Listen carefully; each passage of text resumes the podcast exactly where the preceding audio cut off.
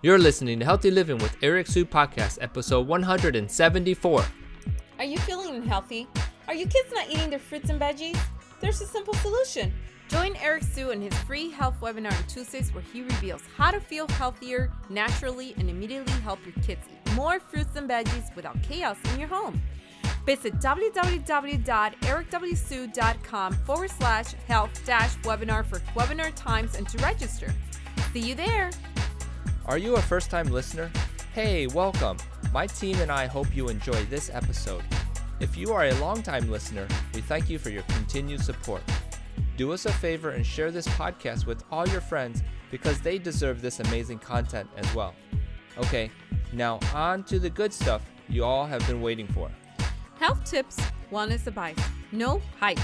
Welcome to Healthy Living with Eric Sue, the show that inspires, motivates, and educates you towards your healthiest life. And now your host, Eric Sue. All right, so welcome back to another episode of Healthy Living with Eric Sue. I'm your host, and today we have a veteran psychologist. Like I said, his name is Glenn Livingston, and we'll be talking about never binge again and overcome e- overeating. So, without any delay, let me introduce you all to Glenn. Glenn, are you ready to make it happen? I'm ready to make it happen, Eric. I can't wait to make it happen. I'm all about making it happen. That's what I'm about. Glenn Livingston, PhD, is a veteran psychologist and was the longtime CEO of a multi million dollar consulting firm which has serviced several Fortune 500 clients in the food industry.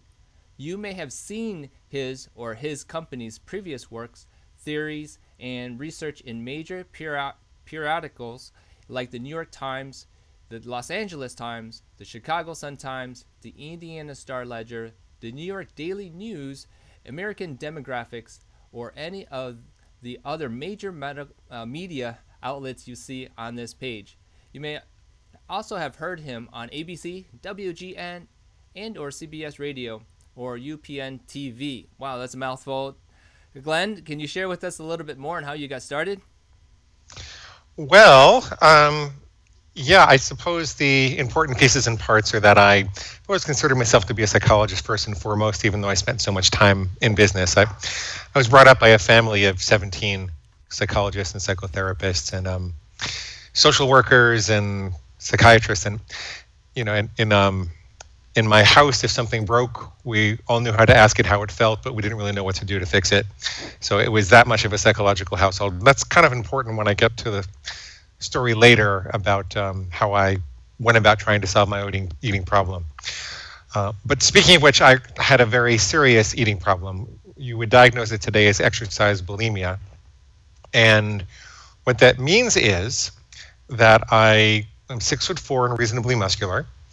But um, if, if I if I exercised for two or three hours a day when I was a kid, anyway, I found that I could eat whatever I wanted to five, six, seven thousand calories was no problem. You know, two boxes of pizza, um, a couple of boxes of Dunkin' Munchkins, lattes, chocolate bars, whatever I wanted to have.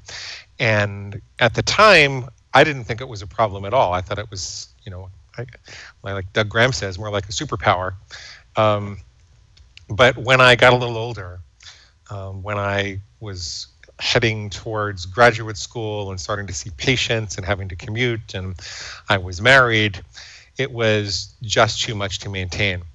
And so I was working out maybe 45 minutes three times a week and I was getting fatter and fatter and fatter and my triglyceride levels were through the roof like I have a test that says they're 826 I think but at some point they were over 1100 and the doctors just kept on telling me look you're, you're going to die by the time you're 30 uh, 35, just about every man in my family had had heart attacks in their 40s, and um, you know they said you you got to take off the weight, you got to stop doing this, but I couldn't because I was just so used to um, this this pattern, and I found that I would be sitting with suicidal patients or people right after the aftermath of an affair and very high risk situations and i would be thinking well, when can I go to the deli and dislodge my jaw and empty the contents of the of the tray into it?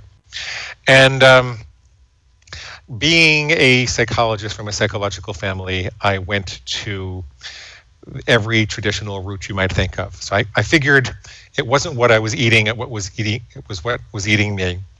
And I um, I went to psychiatrists and psychologists, and, and I knew some of the best people given the family that I was in. And I grew up in and around New York City, so there's no shortage of really good people to go to. Um, I went to Overeaters Anonymous, and they all were helpful in terms of helping me to have a more soulful life. I really learned a lot about introspection. I learned a lot about forgiveness. I feel more compassionate towards myself, more compassionate towards my family. Um, I'm glad that I did it, but I couldn't stop. I couldn't stop binging because of it. Mm. Um, around the same time, know, I, I, had married a marketer, so even though I was a clinical psychologist with a you know with a couch and a couple of chairs in my office, and that's mostly what I was doing, I had a lot of time in my hands because we didn't commute and she traveled a lot, and we. Um, we both started doing a lot of consulting for Fortune 100 companies, including a lot of companies in the food industry. And I knew how to run these big studies. So because I knew how to run these big studies, and I learned an awful lot else that turned out to be relevant in the in the consulting business. I decided I'd run one for myself. So I created a study which was essentially a survey of people's eating habits, the foods they had trouble difficulty controlling, and their psychology, personality variables, life satisfaction, work satisfaction, et cetera, et cetera. And I looked for correlations, what you know, what was different about people that struggled with chocolate? Because chocolate was always the trigger food for me. I, I ate pizzas and Doritos and Pop Tarts and everything, but it was usually chocolate that was the first thing that like broke the seal, and then I was off to the races. So I wanted to see what was different about people that ate chocolate, and it turns out that what was different about people that ate chocolate was that they tended to have a higher likelihood of feeling lonely or heartbroken. And I thought, well, that's really interesting. Um, at the time, I was in a not so great marriage. Um, and I also went back and talked to my mom, and I said, Mom, you know, you're a therapist too. Is there anything in my history that could suggest that, you know, I wrote a chocolate because I'm heartbroken or lonely? And she said, Well, yeah, actually, when um, when you were a toddler, we were in the army. My dad was a captain in the army and at Walter Reed Army Hospital in, in Washington, D.C. And we were very frightened that he was going to get sent to Vietnam. So I'm kind of dating myself, but you can tell from the gray beard and the gray hairs that I'm not a spring chicken. So, yeah. So she, she said that because she was overwhelmed, and, and her father was missing for about nine months, her father was missing, my grandfather. She was overwhelmed and kind of depressed. And she said, when I would come to her crying or hungry, she just didn't always have the wherewithal to feed me or hug me or love me. So she kept a bottle of chocolate Bosco syrup in a little refrigerator on the floor. And she said, Go get your Bosco. So I'd come crying to her, and then she said, Go get your Bosco. And I'd go suck on the chocolate syrup and go into a sugar coma. And um, she didn't have to worry about it.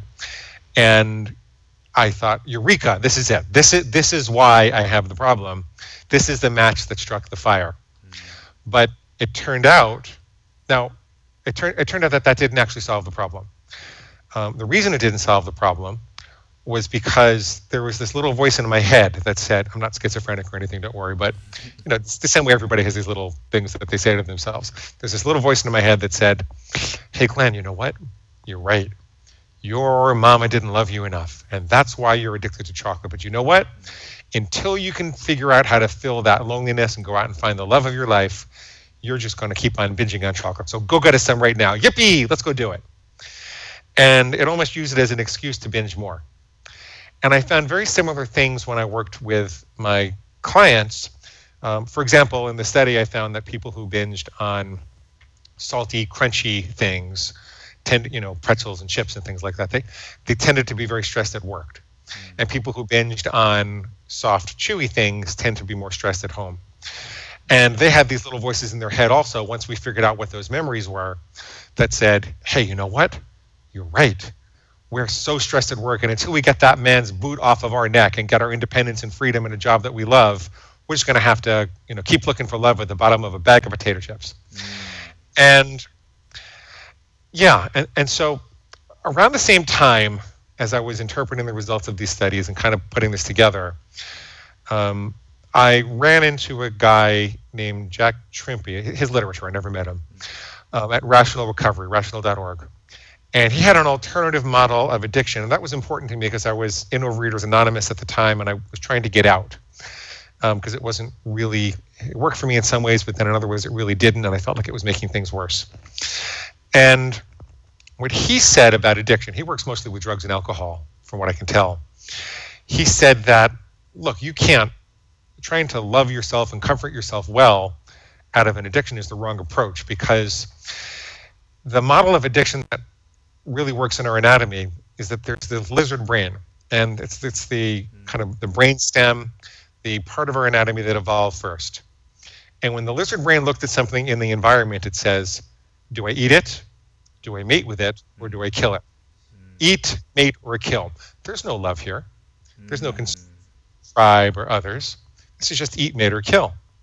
Then the limbic system or the mammalian brain evolved above that to connect us to other people and you know give us all these very strong emotions and these these bonds that we're used to um, and then on top of that is the what we think of the, as the human brain or the neocortex which is where long-term goals and aspirations live. That's where strategies and plans live. That's where you know, spirituality and music and creativity and art and everything that we think of as uniquely human and contributing to society lives here. But what's important is that um, the later evolved portions of the brain are superior to the previously evolved portions, which means they have the ability to inhibit it. So all this notion about that we're powerless over the impulse and we can't quit it if we want to quit, and a lot of the stuff that the addiction treatment industry tells us, it's not really true, which kind of makes sense when you look at the statistics of the addiction treatment industry has really poor record on you know creating permanent abstinence. It just it just doesn't happen. Um, I, I, think the only two scientifically controlled studies suggested, or semi scientifically controlled studies suggested, that the outcome was at parity or worse than doing nothing at all, for alcohol anyway. Um, and he said, rather than loving this thing, what we need to do is separate from it and almost disdain it. So at the moment of impulse, you don't want to, you know, if you're standing in line at Starbucks and there's a big hairy chocolate bar at the counter, mm-hmm. you don't and there's a little voice in your head that's saying, "Hey, Glenn, you know, chocolate comes from a cocoa bean, and a cocoa bean grows in a plant, and so chocolate is a vegetable." If your paradigm is, "Oh, I must not be loving myself enough," you're just going to open yourself up to this thing, and it's going to run roughshod over you. You want to go, "Wait a minute." That's that sociopathic lizard brain in my head that doesn't care about my goals. It doesn't care about my relationships. It doesn't care about the kind of person that I want to be. Um, I know where this is going. I've been down this road before screw it. I am not I am not my lizard brain. I am a human being. And it, it gives you that extra microsecond that you need at the moment of impulse to remember who you are, to wake up and make the right decision. Um, so here's what I did. This is kind of embarrassing. I had to make a lot of modifications to use this with food because, you know, uh, drugs and alcohol are things that you can give up entirely. But um, food is something you have to take out of the cage and walk around the block a few times a day. Yeah. Make us so, laugh, Glenn. Make us laugh. I'm, I'm trying. Okay. Well, it's a little embarrassing because I'm a, like a sophisticated psychologist who did tens of millions of dollars of consulting and everything. But, but um, you know, in the end, this is what worked for me. I said, this thing here, I'm going to call it my pig. This is my inner pig. And this is a mental construct. I'm not talking about real pigs. Real pigs are very sweet animals. They need our help. Um, I personally don't eat pigs, but this is a um, this thing is going to be my pig. I'm going to draw a line in the sand, a very clear line in the sand, a rule, not a guideline that says, I never eat chocolate on a weekday. I'll never eat chocolate on a weekday again. And then on the other side of that line is going to be the chocolate itself or the pig slap. When I hear that voice in my head that says, you know, chocolate's really a vegetable, that's pig squeal. And I don't listen, I don't eat pig slap, I don't listen to farm animals tell me what to do. That paradigm is what fixed things for me. Not instantaneously. I had to do a lot of experimenting and you know kept a journal for a lot of years and I figured out a lot of the crazy things the pig would say. Um, and I never intended to write a book about it. I never intended to go public about it. I was just trying to stop binging because binging really took 30 years of my life away. Um, but it gave me back control. And you know, I learned how to forgive myself fairly quickly if I made a mistake. I learned how to spot all the crazy tactics that the pig was implementing. And, um, you know, slowly but surely I became more present and mindful with food. And then I started working on it with my with my clients and um, started coaching a lot of people. And then um, I guess it was in 2015, I was a minor partner in a publishing company, and the CEO asked, I had told him about this, and he said, that, That's a book. We should write that into a book. And I said, No, people are going to think I'm nuts, and I'm not going to go out there and talk about that. And um, he said, No, no, Glenn, it's a book. I want you to write it. So I wrote a book, I sent it to him, and um, he said, Well, this works for me. I'm not having cookies anymore. Mm. And I said, Okay, let's publish it. And now it's the number one usually for reading disorders on the Kindle, and um, like number two for weight loss, and it's it's pretty amazing. Awesome story! Wow, that is um, going to change a lot of people's lives, isn't it? What what you just said there regarding the, the paradigm shift is is that kind of the the main key? That that's the main key. Everything that people are trying to do to overcome overeating usually involves loving themselves more, but it's not loving to allow yourself a little bit of poison in your diet. You know, it's it's not.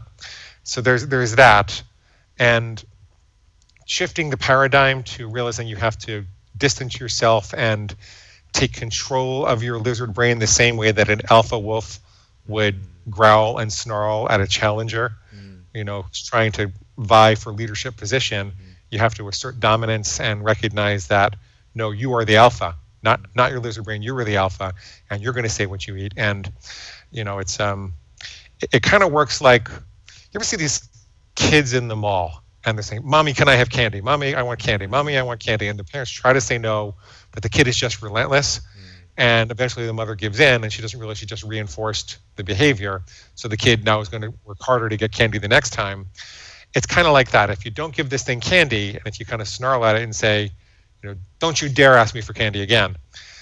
Eventually, it stops asking. Eventually, it gives up hope and it just stops. And by the principles of um, neurology, by, by neuroplasticity, when your brain is trying to get reinforcement and it's not forthcoming, it's going to look for reinforcement elsewhere. And see, what's what's really happened is um, Jack Trimpey calls it a biological error. Your your survival drive has been hijacked. Mm. See that there were no chocolate bars on the savannah. We didn't have we didn't have Doritos in the tropics. Right? We didn't we didn't have you know chips and pastas and bagels. And I'm not saying people can't eat these things if they want to. And I work with a my my plan is entirely diet agnostic, so whatever you want to eat is up to you. But I do want you to understand, because I was consulting for a lot of these companies, that there are billions of dollars that go into uh, developing these hyper palatable concentrations of salt and fat and sugar and oil and excitotoxins and mm. the whole purpose of which is to stimulate your pleasure buttons give you a dopaminergic hit that you're not prepared for mm. and there are a whole bunch of studies in mm. in um, in the 1960s and late 50s milner and olds i think were the psychologists that started them which showed that in a mammalian brain when you short circuit the pleasure center like you you, you insert electrodes into the animal's pleasure center in the brain, you give them a button that stimulates that pleasure center, give them their own little dopamine hit, they're going to forget about their survival needs. I mean, a starving rat is going to press the button thousands of times a day instead of eating. Mm-hmm. Uh, you know, rat, rats that are nursing their their babies, like a very primitive survival instinct, they're going to abandon the babies to go push that button thousands of times a day. Um, short circuiting our pleasure systems results in self-neglect. And so I, I, I realized that that's what was happening. There's you know billions of dollars that goes into making these substances. Then there's all this money that goes into big advertising. Most people think advertising doesn't work on them, but the truth is that when you think advertising doesn't work on you, your sales resistance goes way down. So the industry has you exactly where they want you. Then they can send you five or seven thousand messages about food every year and you know how many of them are about eating more whole fruits and vegetables? Like almost none. Right right? right. And then the addiction treatment industry says well you can't resist even if you want to. The best you can do is abstain one day at a time. You know you're you're powerless and you have to rely on people who are also powerless.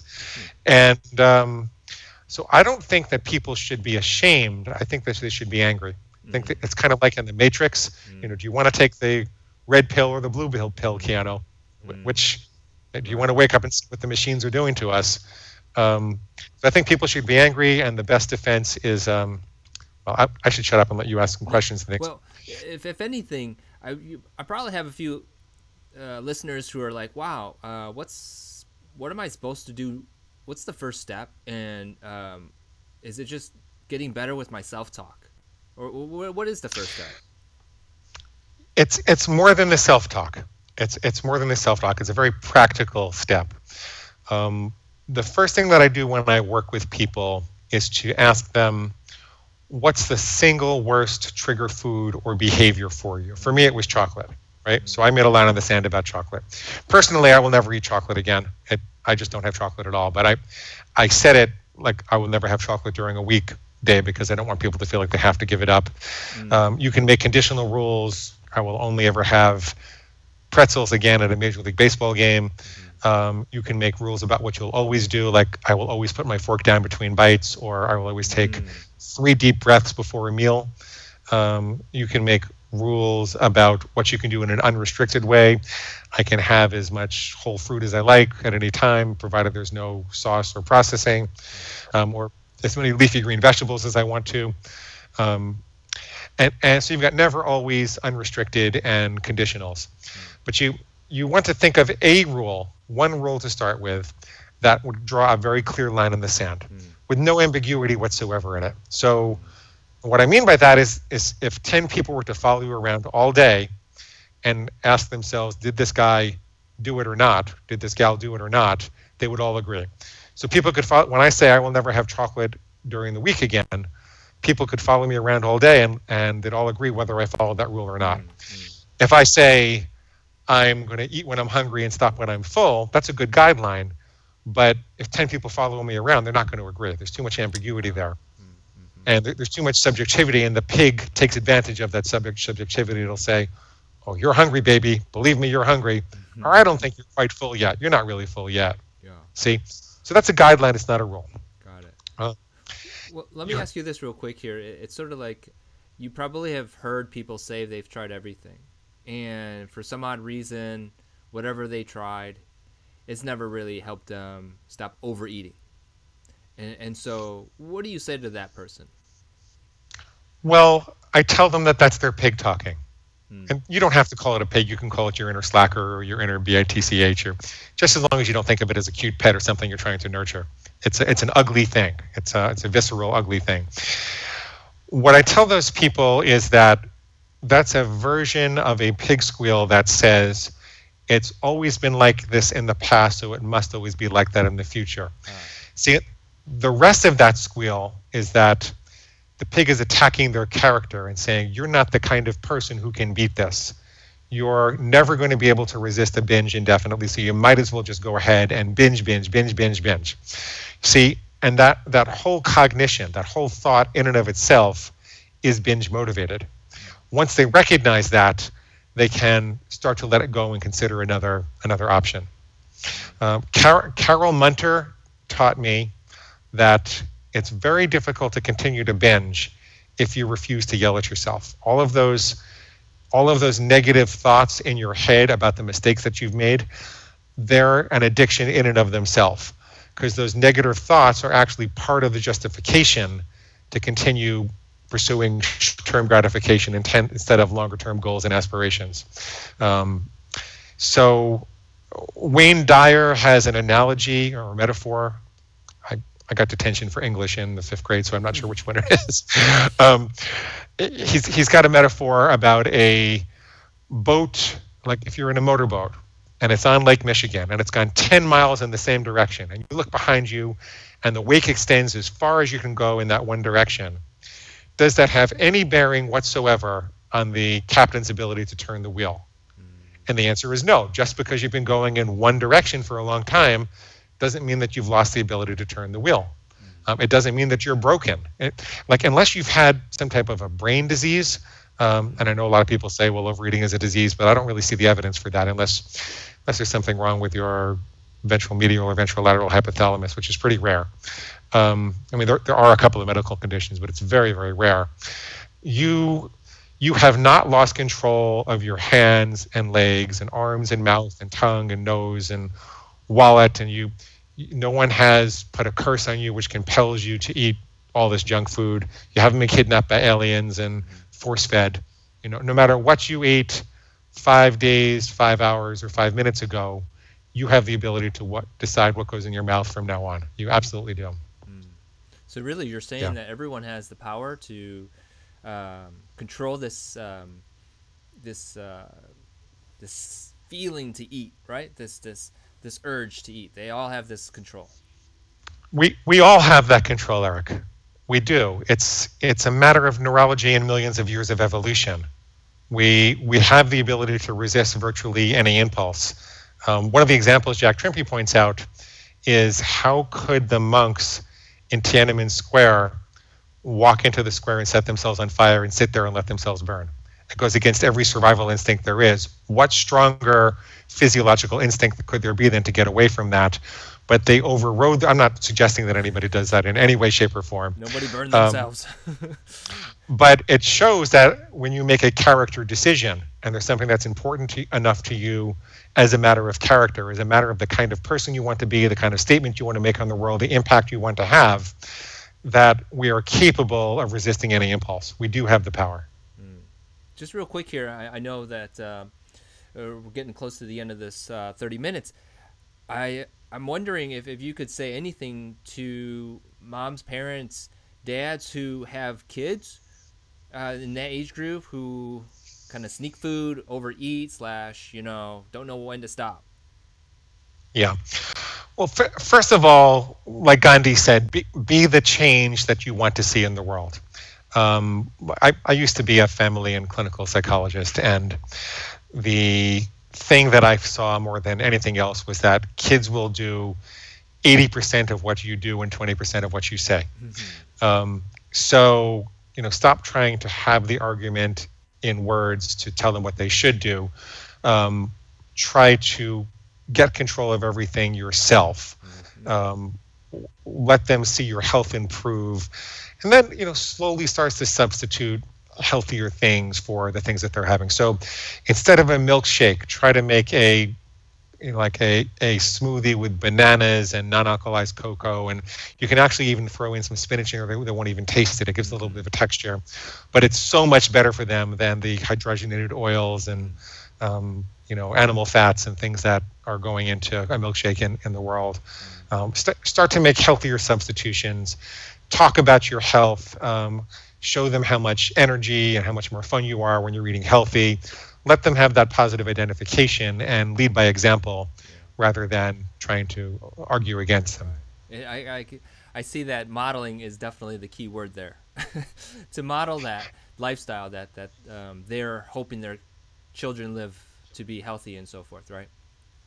Well, yeah, and and you need to tell yourself that sometimes the best you can do is plant a seed. And so if if if you're doing nothing else besides giving them memories about you know, mom was not doing so well, and then she got onto this new diet. That, that's why I'm. That's why, by the way, I'm. Again, my diet is. My, my book is very diet agnostic. I help people in all types of diets, but personally, I'm a vegan because my mother had ovarian tumors when she was young, and she was told to go on a vegan diet, and they went away. And then she went back to them, and she struggled with ovarian cancer later. She went back to eating meat later on, and but I always wish that she had stayed a vegan um, so she. Now I wasn't a vegan at the time. I thought it was too much. I really argued with her about it.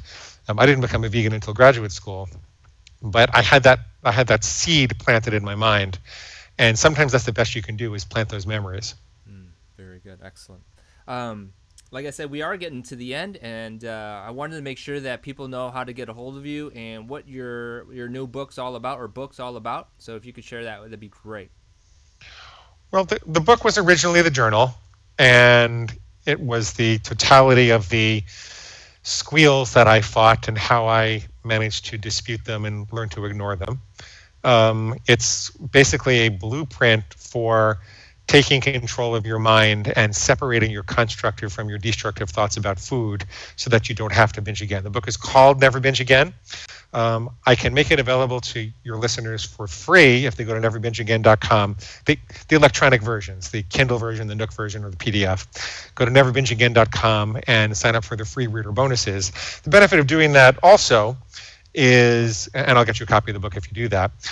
The benefit of doing that also is that um, this is a very uh, harsh theory in the abstract but when you see how it's actually implemented, it's actually very compassionate. And so I recorded a whole bunch of coaching sessions, full length coaching sessions, podcasts, if you will, that you can listen to to see how this is actually implemented and how much power and hope and enthusiasm it, it restores.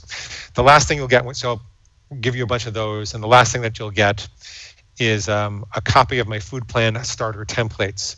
So no matter what diet you're on, paleo, low carb, high carb, vegan, vegetarian, point counting, calorie counting, what, whatever it is, we created a set of rules that you might want to start with. It's very important that you don't take them de facto. Like, don't let me tell you how to eat. You decide how you want to eat. Otherwise, your pig is going to eventually say, oh, the way that Glenn set this up doesn't work. Glenn's diet doesn't work.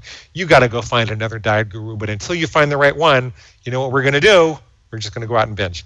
So, um, neverbingeagain.com click the big red reader bonus question, uh, reader bonus button, sign up for the list, and we'll get you a free copy of the book, the coaching sessions, and the free starter templates. Very good. Excellent.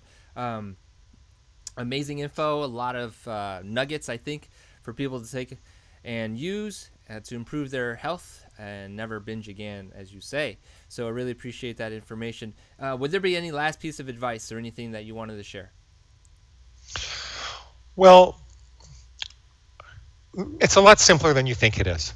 Mm. In our culture, people think that overeating is a very complex problem, and for some people it might be. And I, I can't tell you not to go for treatment, or I can't offer, I can't offer this advice as a psychologist. I'm really offering it as a coach and an educator because a lot of what I say is against the standards of care for my profession. They'll, they'll tell you to eat everything in in moderation and learn to, you know, eat intuitively and be present, and that's really where the profession is more or less. Um, but I think it's simpler than that, personally. I, I think that all you have to do to never binge again is never binge again. I don't I don't think you have to sit by the river and meditate on your navel for months. I don't think that you have to smack yourself on the head with a spatula. I, I think all you need to do to never binge again is never binge again. And um, you know, like Jim Rohn said, a life of discipline is better than a life of regret. Mm, very good. I think we'll end it there. Um, Glenn, very, very good. Like I said, I'm so glad you reached out to me, and I'm so glad we were able to do this podcast slash Facebook Live. And uh, yeah, I will definitely um, let you know um, if others are interested in more about you. So I appreciate it. Okay. Thanks, Eric. All right. Bye-bye.